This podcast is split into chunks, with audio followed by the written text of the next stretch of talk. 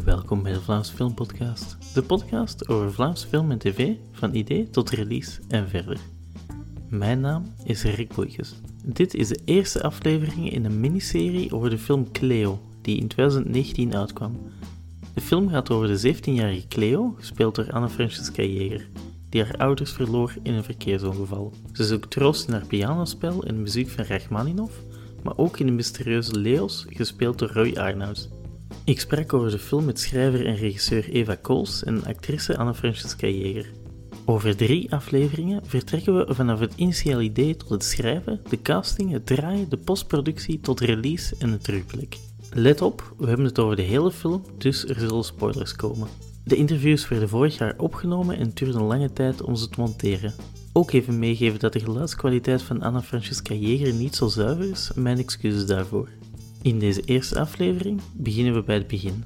Het initiële idee van waaruit schrijver en regisseur Eva Kools is vertrokken. Het idee is ontstaan vanuit een persoonlijke ervaring. Ehm, het is zo dat ik iemand in mijn familie verloren ben in een verkeersongeval. En dat dat verkeersongeval nooit helemaal is opgehelderd. En ehm, daarom wou ik dit thema dus uh, in de eerste plaats onderzoeken. En heb ik uh, veel research gedaan om uh, tot het uiteindelijke scenario te komen van Cleo. Je vermeldt dat je research gedaan hebt. hoe heb je die gedaan? Met welke mensen heb je gesproken? Wel, um, ik heb eerst en vooral met um, een traumatherapeut gesproken die heel belangrijk is geweest voor het verhaal, omdat um, hij eigenlijk uh, ja, de verschillende versies van het scenario heeft opgevolgd. Um, en ook um, omdat uh, ik eigenlijk dankzij hem heel veel inzicht heb gekregen in het verhaal van traumapatiënten. En er zijn ook wel waar gebeurde gebeurtenissen in het scenario gecijpeld. Uh, dus eigenlijk verhalen van, allee, los, losse verhalen van verschillende mensen die een trauma hadden meegemaakt. Um, op verschillende manieren zijn eigenlijk wel in het scenario beland. Dus dat was een eerste belangrijke persoon in de research. Um, en dan um, heb ik uh, ook verschillende uh, gesprekken gevoerd met veroorzakers dus daders van verkeersongevallen. Um, sommige daarvan die hadden een uh, vluchtmisdrijf, maar op heel, heel kleine, beperkte schaal. In de zin van dat ze de plaats hadden verlaten en later direct teruggekomen, bijvoorbeeld. Um, veroorzaakt. Maar er waren andere mensen die uh, een ongeval hadden veroorzaakt waar ze waren bijgebleven, maar die dan wel dus, ja, een verschrikkelijk schuldgevoel daaraan hadden overgehouden en die mij daarover wilden vertellen. Um, en dat is ook omdat er een... Uh, ik ben eigenlijk via een uh, lotgenotenvereniging liever die mensen op het spoor gekomen, want die hebben natuurlijk... Ja, hun gegevens zijn privé. Um, en ik heb die vereniging zelf gecontacteerd en de mensen die met mij in contact wouden komen, hebben mij gecontacteerd. Het was eerder zo dan omgekeerd. Omdat dat niet gemakkelijk is om bij die mensen te, te geraken, natuurlijk. Dus dat waren de belangrijkste researchbronnen van mijn verhaal. En hoe heb je die interviews dan uitgevoerd? Wel, ik heb één op één die interviews uitgevoerd. Ik ben bij die mensen thuis meestal geweest. Um, en ik heb die interviews opgenomen dan. En daarna uitgetikt. En dat was eigenlijk de basis van mijn research. Uh, waren er grote misconcepties die je zelf had, die dan zijn bijgestuurd door je research? Ja, toch wel. Omdat um, alleen vanuit mijn familie ken ik heel goed de kant van de slachtoffers. Hè, omdat ik in mijn familie iemand verloren ben in een verkeersongeval. Dus ik was nogal um, gekleurd, om het zo te zeggen. Uiteraard, ja, uh, als je een vliegmisdrijf pleegt, dat is een, een verschrikkelijk feit. Dus ik, um, ik had daar natuurlijk een gekleurde mening over. Maar uh, ik was dan wel verrast als ik met die veroorzakers in gesprek ging, dat ik vaak ook uh, bij familievaders terechtkwam, uh, alleen gezinshoofden die jonge kinderen hadden, die in hun leven verwoest was door het ongeval, die hun, bijvoorbeeld hun werk hadden verloren of die depressief waren geworden. En dat ik dan veel meer de menselijke kant achter het verhaal leerde kennen. Waardoor ik daar toch wel een ander, een ander beeld door kreeg. Daarom niet um, een totaal ander beeld, maar wel een genuanceerder beeld. Uh, waren er dingen die dat je heel graag in het scenario wilde hebben, maar die door de research dan volledig niet logisch leken? Nee, eigenlijk niet, omdat um, ik, ik was natuurlijk aan het researchen terwijl ik schreef. Dus het is niet dat ik eerst een volledig ander verhaal had geschreven. Maar um, wat dat ik wel besefte was natuurlijk dat ik wou ergens uh, de kerk in het midden houden. Ik wou dat, het schuldgevoel. Um, ik was goed van het verschillende kanten belich, belichamen. Vanuit de kant van Cleo en vanuit de kant van Leo's ook. En wat er wel veranderd is, denk ik, door die research, is het einde. Omdat ik helemaal in het begin wel een, een meer zwart-wit standpunt had over het einde. En dat, ik, uh, dat mijn personage eigenlijk uh, de, de veroorzaker en, en de persoon die natuurlijk uh, de hele tijd ook tegen haar gelogen heeft afstraft. Terwijl ik dan um, achteraf toch wel voor een soort van, een soort van vergiffenis koos. Hoewel dat geen volledige vergiffenis is, maar toch een, een soort van mededogen. Omdat ik dacht dat daar misschien wel meer kracht in zat dan, um, dan alleen maar het, het recht te laten geschieden, zoals ze zeggen. En, en ook als filmmaker vond ik dat wel interessanter om een, een verhaal te brengen dat misschien niet niet altijd helemaal is zoals dat we willen dat het afloopt, maar, maar misschien wel anders is of, of minder zwart-wit. Dat, dat, dus dat einde is eigenlijk wel echt uh, daardoor veranderd. Uh, je hebt in 2014 een scenario-workshop van FAF gedaan, uh, is dat correct? hoe ben je daarbij gekomen? Wel, inderdaad, de workshop was eigenlijk een, een scenario-atelier. Dus dat, dat nam toch wel um, zes maanden in beslag, uh, fulltime als je het zo zou bekijken. En hoe dat ontstaan is, wel, het was eigenlijk zo, ik was uh, afgestudeerd aan Sint-Lucas, ik had vier kortfilms gemaakt en ik wou een langspeelfilm maken, maar ik besefte dat die na narratieve structuur van een langspeelfilm toch totaal anders is dan die kortfilms. En dat ik die structuur ook nog niet onder de knie had. Dat je eigenlijk heel veel um, zelf nog moet leren en ontdekken en autodidactisch te werk moet gaan om zo'n film te kunnen schrijven. En uh, daarom was uh, het scenarioatelier van het FAF voor mij echt wel uh, de juiste stap en een grote kans, omdat ik daar begeleid werd door ervaren scenaristen die me echt wel hebben ingewijd in het vak. En ik heb het gevoel dat ik daar het meeste geleerd heb als scenarist om, om dat traject verder te kunnen zetten.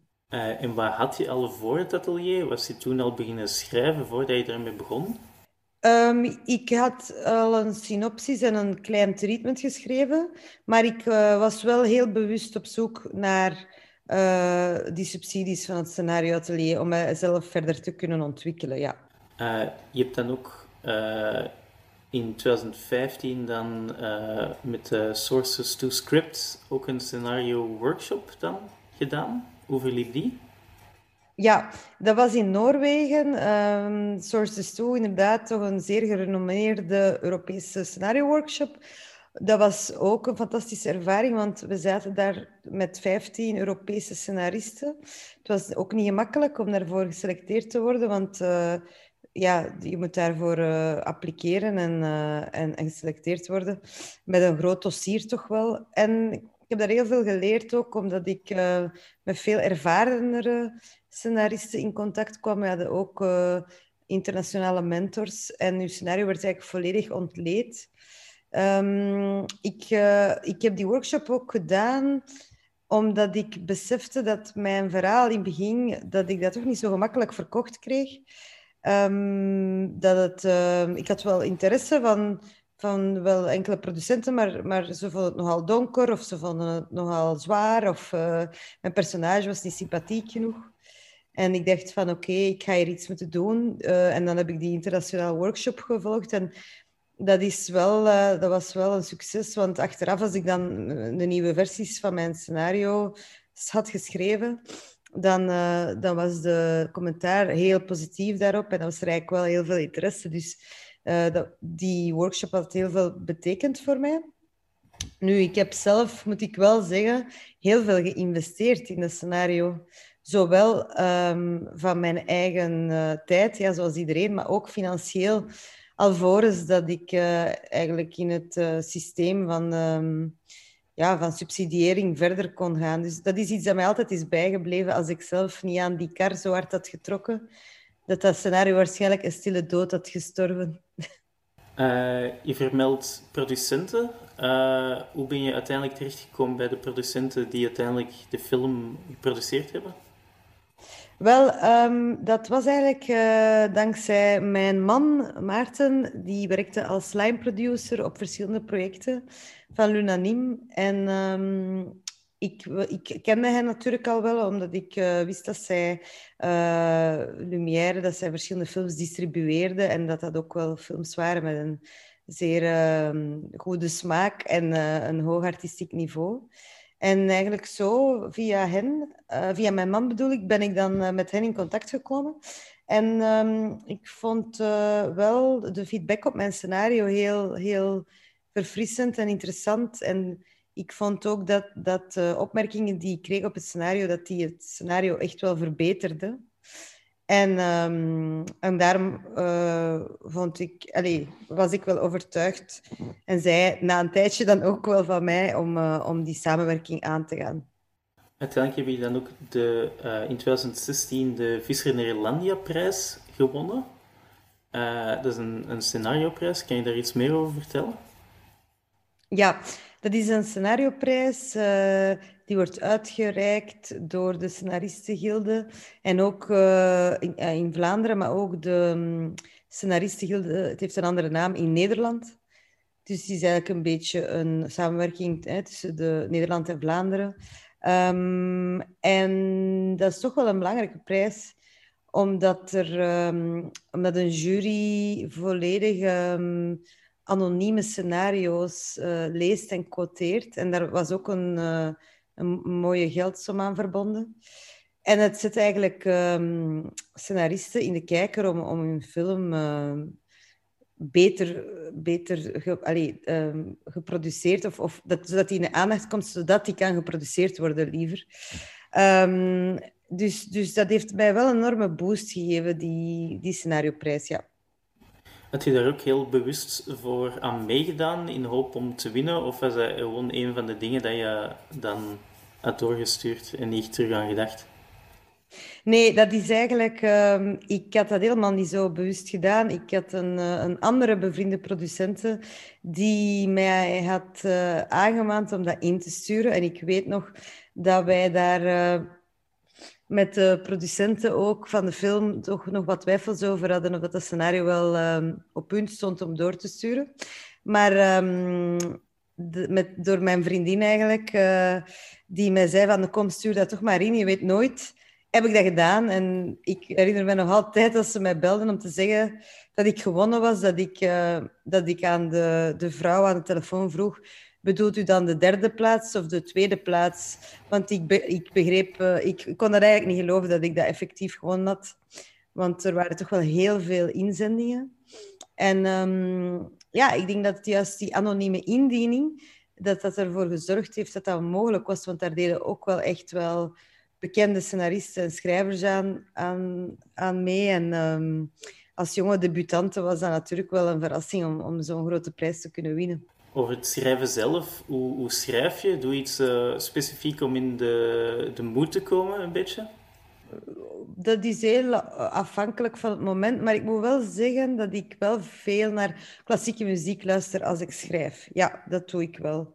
Uh, dat het dan iets beter gaat soms. Of om ja, bepaalde gevoelens op te roepen met muziek. Maar um, nee, verder is het meestal op genoeg aantal uren voor mijn computer zitten en mijn internet afzetten ja, dat zijn zo wat uh, rituelen.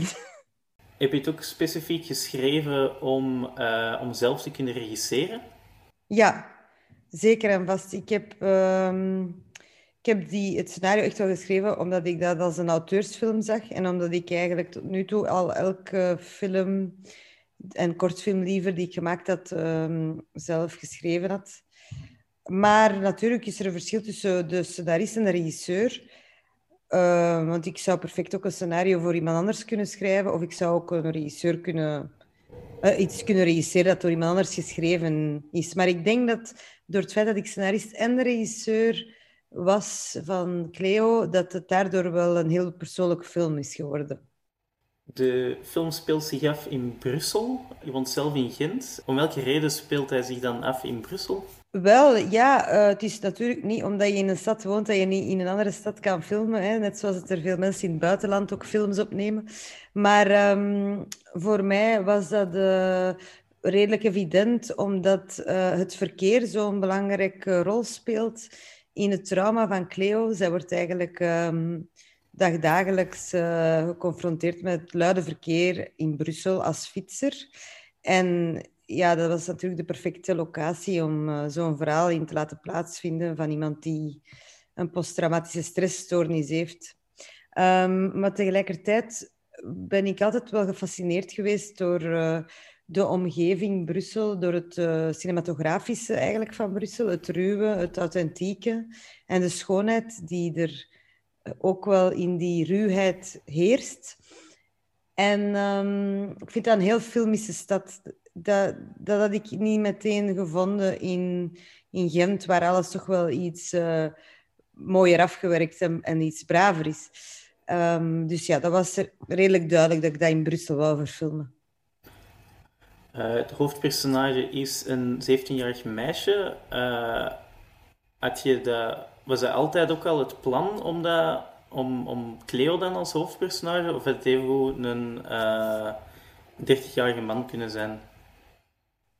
Nee, ik had altijd uh, van, vanaf het begin het idee van Cleo is het hoofdpersonage. Uh, ook, het speelt zich in, af in uh, Brussel. Cleo woont bij haar Bobon, waar dat ze Frans mee spreekt. die, die zowel Nederlands als Franstalige familie. Een van jouw ouders is ook van Spanje. Spreek jij ook twee talen thuis? Ja, dat klopt. Mijn mama is Spaans. En uh, inderdaad, ik heb wel een affiniteit met uh, tweetalige personages blijkbaar, aangezien dat ik zelf tweetalig ben. Deze podcast wordt mogelijk gemaakt door de steun van luisteraars zoals jij. Je kan een bijdrage doen voor de prijs van een kop koffie via buymeacoffee.com slash Filmpot. Hiermee kan ik beter materiaal kopen. Of je kan de podcast aanraden aan vrienden of delen via social media. We zijn Vlaams Filmpodcast op Facebook en Instagram en Vlaams Filmpot op Twitter. En nu terug naar de aflevering. Uh, in uh, juni 2017 uh, begonnen jullie met de casting. hoe verliep die? Dat was een heel intens, maar heel leerrijk proces. Um, ja, de casting was, het grootste deel van de casting was voornamelijk de zoektocht naar personage of de actrice liever die Cleo zou moeten vertolken. En um, ik denk dat wij een driehonderdtal inschrijvingen hadden van uh, jonge vrouwen en tienermeisjes uh, voor de rol van Cleo. Via Facebook zag ik een castingoproep. En dan heeft Eva me eigenlijk tegelijkertijd ook gecontacteerd. Terwijl, toen ik al bezig was met een castingfilmpje maken toen kreeg ik van Eva ook een mail om te vragen of ik uh, of auditie wil komen. Dus, zo is dat een beetje gegaan. En uiteindelijk um, ja, hebben we 150 meisjes uitgenodigd. En, en ze hebben dan tot uh, de conclusie gekomen dat Anna Francisca de beste persoon was om die rol te vertolken. En dat was een heel pittig proces. Uh, tegelijkertijd was het ook wel grappig dat toen uh, Anna Francisca haar, um, haar video instuurde, want ik, we hadden aan iedereen gevraagd om een voorstellingsfilmpje te sturen, uh, zodat we toch al iets meer inzicht kregen in um, ja, hoe, hoe de verschillende actrices, hoe, ze eruit zagen, maar ook hoe ze zich voorstelden en, en wat voor indruk dat ze nalieten. En toen dat Anna Francisca haar filmpje opstuurde, uh, herinner ik mij dat ik um, ja, meteen toch wel verkocht was en dat, dat ik vooral heel geïntrigeerd was door haar verschijning en door haar manier van spreken. Dat ze iets heel ongrijpbaar had en mysterieus. Wat dat ik ehm, echt wel zocht in, in die rol. Maar natuurlijk moet je dan nog een heel lange weg en een lang castingproces afleggen om, om ook wel in die keuze bevestigd te worden. Was het uh, piano spelen of piano kunnen spelen ook een, een groot deel van het, bij de zoektocht? Um, het was een, een, pluspunt. Ik had in de oproep geschreven dat uh, muzikaal aangelegd zijn of piano kunnen spelen een pluspunt was. Maar um, ja, ik had ook wel zoiets van, het is echt uh, heel moeilijk om iemand te vinden die en fantastisch kan acteren en ook nog eens een uh, Franstalige of een Brusselse tongvangel liever heeft en dan nog eens kan piano spelen. Dus ik, ik dacht, ja, als ik een actrice vind die niet kan piano spelen, dan zal ik het wel oplossen met de montage om het, eh, om het zo in beeld te brengen dat het wel klopt. Maar natuurlijk, als je dan uh, als filmmaker het geluk hebt om iemand tegen te komen die alle drie de facetten beheerst, ja, dan, uh, dan is dat wel een, uh, een godsgeschenk voor je film, omdat je dat dan op een, uh, een zeer authentieke, realistische manier in beeld kan brengen. En dat was ook, denk ik, de grote sterkte van Anna Francisca Jeger, dat ze zo veelzijdig was op verschillende vlakken. Het fijne was dat in die castingoproep er eigenlijk al drie dingen stonden die mij wel hard aanspraken, namelijk dat ze zo een, een meisje, een jonge vrouw zochten, um, uit het Brusselse en die piano kon spelen. En dat waren dan drie, drie dingen waar ik wel iets mee kon. En dan inderdaad in drie rondes, waarvan ook uiteindelijk um, met, met, met het cast, gelijk, uh, gelijklopend met het castingsproces voor de rol van, uh, van Leos. Dus um, ja, mijn acteurs die ook voor Leos uh, kwamen auditeren. Ja, en dat is altijd, een casting is altijd, zoals de meeste castings zijn, nogal onwennig, omdat je nog niet zoveel weet over het scenario. Dus, dat, dus je valt zo'n beetje uit, um, of je weet nog niet zo goed wat je moet verhalen of zo. Maar, uh, en dat is, ja, dat is ook altijd, bij film is dat ook anders dan in theater, dat je zo vaak moet, uh, vaak ook dingen moet spelen die er niet zijn, voordat je aan tafel zit en dat nu die persoon op Dus je moet zo heel erg zo hoog mimeren halen en dat is niet iets. Maar ik, ik, denk eigenlijk dat dat in het geval van Cleo niet, niet, niet hard aan de hand was. Dat dat wel meeviel. Uh, dan is er ook uh, Leos, die gespeeld wordt door Roy Arnouds. Wat voor iemand zocht je daarvoor? Ja, ik was op zoek naar um, iemand die een getroubleerde ziel uh, kon incarneren en um, naar een eerder introvert persoon, nee, een introverter personage. Um, en ja, ze zijn een beetje twee verloren zielen, hè? Cleo en Leos, in een, in een, stads, uh, in, een, stadslandschap, om zo te zeggen. En ik vond het ook belangrijk, omdat het toch wel een hele gevoelige film is. Had ik, had ik ook eerder de neiging om met acteurs te werken die dan meer in het theater bekend waren, maar dan misschien minder door het grote publiek. Omdat ik dacht, dat ik daardoor wel eh, een grotere authenticiteit in de cast zou kunnen genereren. Dat, dat, dat mensen zich eigenlijk beter zouden identificeren met iemand die niet uh, in elke grote Vlaamse film had meegespeeld. En ik vond dat eigenlijk wel een goede beslissing ook. Uh, en los daarvan natuurlijk had Roy Arnouds mij wel helemaal overtuigd. Um, met zijn capaciteiten en, en, en zijn diepgang. En het feit dat ik hem ook niet helemaal kon vatten. Zoals mijn personage ook niet te vatten valt. Of niet te vatten is. Even terzijde, ik heb ooit eens met uh, Roy een jaar geleden een, een kortfilm gedraaid van Jesse de Leeuw, waar hij ah, ja. zo de, de love interest uh, speelde. Uh, you will find it. Dus ja. voor mij was het zo, had ik zo de romantische dingen dat was volledig... Ik, ik kwam in de film met dat. En dan, maar dan uiteraard was het een, iets volledig anders en volledig met mij wel. Ja, dus, ik, ik heb die kortfilm ook gezien. Uh, en uh, dat is grappig, want Jessie is ook een vriendin van mij. Maar um, ja, ik, vond, ik had dat ook gezien en ik dacht, ah, ik vond het dat heel uh, authentiek en charmant deed, maar het is een totaal andere, een andere kant van de acteur. Dat klopt. Dan voor de Bobon van Cleo, Jet, heb je Jolande Moreau. Ja. Uh, wat, wat, voor iemand zocht je in de rol? Uh, hoe ben je bij Jolande Moreau geraakt? Wel, ik zocht natuurlijk een oma die um, Franstalig was, maar die ook de, een beetje de Brusselse tongval had, die een paar woordjes Nederlands kon spreken, maar niet goed. En uh, ik moet zeggen dat ik eigenlijk um, nooit casting heb gedaan voor die rol, dat ik meteen zoiets had van, ik uh, wil en ik zal met Jolande werken voor deze film. Nu, ik, wil, ik wist dat het heel moeilijk was, omdat zij natuurlijk, alleen vooral in Frankrijk, een hele grote actrice is. Terwijl dat zij eigenlijk een Belgische actrice is en dat ze nog nooit in een Vlaamse film had meegespeeld. En dat dat als uh, ja, debuterende, onbekende regisseur heel moeilijk zou zijn om, um, om haar te kunnen overtuigen. Maar ik heb dan toch mijn stoute schoen aangetrokken en, en via Wim Wielaert, denk ik, heb ik haar telefoonnummer kunnen bemachtigen. Heb ik haar gewoon gebeld. Um, en ik kreeg niet, niet meteen respons, maar toch wel na enige lange tijd stond er uh, een voicemail op mijn telefoon. En uh, was het Jolande die graag mijn scenario wou lezen. En, en zo is het eigenlijk gegaan. Ik heb uh, mijn scenario opgestuurd naar haar, vertaald in het Frans. En zij was gecharmeerd door het scenario en, en van het een is het ander gekomen.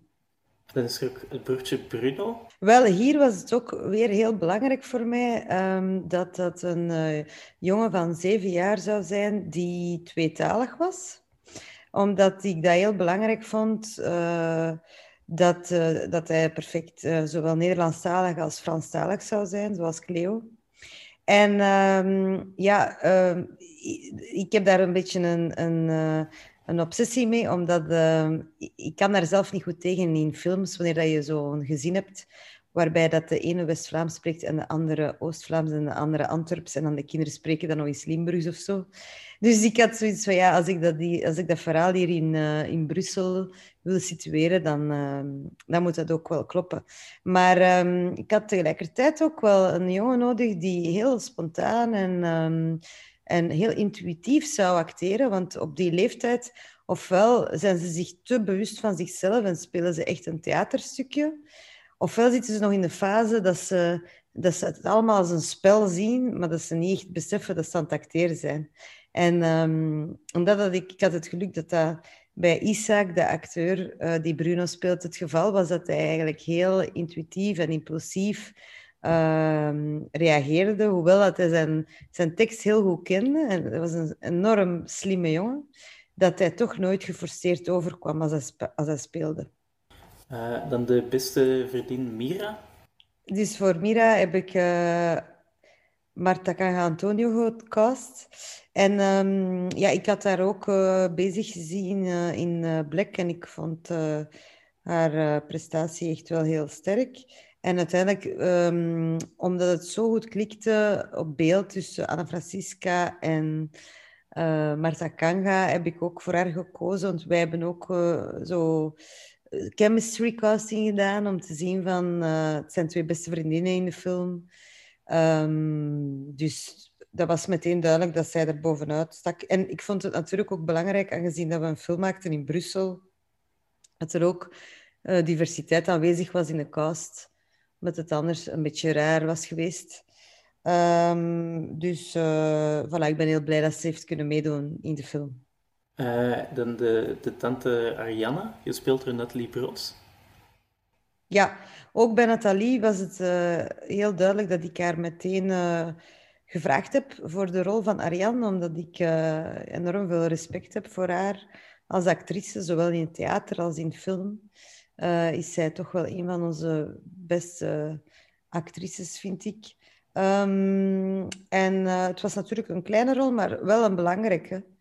Omdat juist de nuance die er in, in het personage van Ariane ligt heel belangrijk is. Het feit dat sommige mensen niet echt goed kunnen omgaan of reageren op rouw. En, en dat er vaak gezegd wordt van... ja, laat maar iets weten als je het nodig hebt, maar maar dat mensen vaak ook gewoon niet zelf de moeite doen om, om uh, mensen te ondersteunen die iemand verloren hebben. Dat was toch wel een, een, een gevoelige rol ook om te spelen. En um, alweer had ik het geluk om, om met zo iemand zoals Nathalie Brood te kunnen werken voor een eerste film. Dus ik, ik ben daar heel, uh, heel dankbaar voor. Uh, en dan Jeanne, de vriendin van, van Leos. Ja, dat is, dus Jeanne werd gespeeld door Lucie de B. En um, Lucie had ik ook ontdekt via de films van, allee, via de film uh, The King of the Belgians van uh, Peter Brooses en uh, Jessica Woodward. En ik vond daar een heel verfrissende verschijning. En ondertussen is zij ook wel opgepikt in, in, het Vlaamse circuit. Ze is een Brusselse actrice. En ik vond het ook wel um, goed om iemand, om, om, om echt een uh, Franstalige vriendin voor Leos te zoeken die, die ook wel zijn leeftijd was en een hele pittige verschijning had, om, ehm, of was liever, om ook het verschil in beeld te brengen tussen de, de jonge Cleo, die, die helemaal verliefd is uh, als uh, eh, 17-jarige puber op een 30-jarige man, en toch daarnaast zijn vriendin te plaatsen om te tonen dat die twee leefwerelden toch iets verder uit elkaar lagen dan Cleo werkelijk dacht. Het was een hele fijne samenwerking uh, met Lucie op de set. Was het personage ook specifiek Franstalig? Het personage van Lucie? Uh, ja, was het ook Franstalig geschreven of had het ook even goed Nederlandse talige kunnen zijn? Nee, het personage van Jeanne was uh, Franstalig geschreven, ja. Ik vond dat wel belangrijk, omdat ik een film maakte in Brussel om zowel uh, Nederlandstalige als Franstalige personages in beeld te brengen. Alweer omdat ik het realistisch vond en dat het nogal raar zou zijn moesten we alleen maar Nederlandstalige personages in Brussel hebben. Nu dan, het, het personage Cleo, uh, in jouw woorden, wat voor iemand is dat? Ja, goede vraag. um, ik moet ook zeggen dat het al ondertussen al drie jaar geleden is dat we de film hebben opgenomen. Dus ik was ook al aan het denken toen je de vraag stelde om voor de podcast, was ik zo... Uh, dat is zo lang geleden, de tijd gaat zo snel. Um, Cleo is een, een jonge vrouw die, die eigenlijk uh, echt midden in haar puberteit zit, die 17 is en uitgaat, um, zich bezighoudt met vrienden, met paardansen en op dat moment eigenlijk ja, zoiets onvoorstelbaar um, meemaakt. Het verlies van haar ouders, die in een ongeval waar ze zelf bij betrokken was en daar gewoon een hele leven over ophaalt. Uh, dus eigenlijk, ja, onnoemelijk verlies of zo mee moeten omgaan. En hoe, en hoe dat zo bij een jonge, jong iemand, um, misschien die nog volop in, in haar weg probeert te zoeken in de wereld, um, extra hard binnenkomt of zo. Um, die gaat ontworteld voelt bij het verlies van haar ouders, die, die haar richting gaven of allee, uh, ook via de piano of zo. Die, die, haar vader was een, concertpianist of zo, dus, of, via die band of zo. Probeert ze misschien houvast te vinden. Dus, maar, en ze heeft altijd, denk in, alle, in veel verschillende scènes ook wel zeker weerbarstigheid. Um, also, dat ze zo zich niet, niet, niet te lang wil, niet wil laten vangen of zo, of niet wil worden. Um, ja, sorry, ja, een jeugdige tegen de zet. Uh, ligt of lag het personage dicht bij jou? Ja, ik vind het altijd een moeilijke vraag, omdat dat zo... Ja, het personage bestaat op, op, uh, op papier en in het hoofd, in het hoofd van Eva. Um, dus zij heeft, en ze ziet een, een, personage die, die een film moet gaan um, bewonen of zo. En en natuurlijk, je herkent, je herkent wel vaak dingen of zo. Of, en misschien ook wel deels bijvoorbeeld die weerbarstigheid of zo die ik daarin zag. En, maar uiteindelijk is, probeer je in de vertolking of zo, in je spel, vorm, maak je eigenlijk, vorm je ook het personage of zo. Dus dat is altijd zo'n beetje een moeilijke om te zeggen of er een absolute Cleo bestaat um, buiten, buiten, buiten die vertolking of zo. Er is misschien een Cleo die, die bestond voor de Cleo papier en dan de Cleo in de film of zo, die dan mijn lichaam heeft gekregen. Maar die lopen na een tijd ook allemaal door elkaar. Uh, maar ja, dus ergens ja en nee. Ik herken me en ik herken me ook. Zoals ik me in alle filmpersonages misschien kan herkennen. Uh, hoe heb je je voorbereid op de rol? Um, in de eerste plaats hebben we um, veel gerepeteerd. Omdat er um, heel, een paar heel intense scènes in zitten. dus met Eva en Roy hebben we, en Marta ook. en, en Jolande veel gerepeteerd en, en het scenario besproken over een visie van Eva, hoe ze, hoe ze de personage zag. Dus, dus feitelijk op een heel open manier. Um, en dan tegelijkertijd ook um, uh, piano beginnen oefenen. Omdat Eva het belangrijk vond dat, dat, um, Cleo echt een, dichte verhouding had tot de muziek. Dus dat, dat, dat kijker dat ook zou voelen of zo, dat, dat het stuk echt werd gespeeld en dat die, pogingen om dat onder de, in de vingers te krijgen of zo uh, echt waren. Dus heb ik um, eigenlijk contact opgenomen met mijn oude pianojuf uh, Marleen en, en uh, zijn we eigenlijk dat stuk samen beginnen oefenen. En dan in de laatste plaats ook um, via Eva ook hebben we gesproken met um, slachtoffers van verkeersongevallen of en mensen die ook zelf ja, mensen hebben verloren of zo. En om, om over hun ervaringen te horen. maar ik heb denk ik wel al snel gevoeld dat, het, dat, dat elk rouwproces en elk verlies uh, heel specifiek en heel persoonlijk is. Dus dat het dat dit het verhaal is van, van, een, een Cleo of, en, en dan mijn verbeelding daarvan of zo, van dat, van dat trauma en, en die pijn. Maar dat dat natuurlijk heel uh, altijd anders is, heel uniek is of. Maar dat was zo zeker wel uh, confronterend, misschien nog op een, een puur menselijk, meer nog dan een puur menselijk niveau dan op een professioneel niveau. Of, of, je voelt dan een zekere terughoudendheid om daar dan met die verhalen of zo die je dan hoort, om die dan te gaan gebruiken voor je, voor je spel, voor je werk. Of zo. Denk dat ik het misschien toch ergens anders ook um, vandaan moest halen of zo. Dat, um, maar die verhalen hebben, hebben het wel zeker ook gevoed. Ja. Uh, voel je dan ook een zekere verantwoordelijkheid om het, de ervaring uit te beelden in een manier die uh, ja, eerbiedig is? Of? Ja, ik, denk niet dat ik ja, ik denk dat op een gegeven moment wel zeker heb gevoeld of zo. En ik denk dat dat ook klopt, maar ik denk ja, ik denk niet dat er één manier is om, om dat te vertolken. Dus dat steeds weer opnieuw uh, er zijn zoveel verhalen van verlies, van rouw, van uh, traumaverwerking of zo. Dus, dus in het vooral gaat om, om allee, dat er met de film van Cleo of zo in deze, ja, dat, dat je een eigen singulier personage ziet of zo.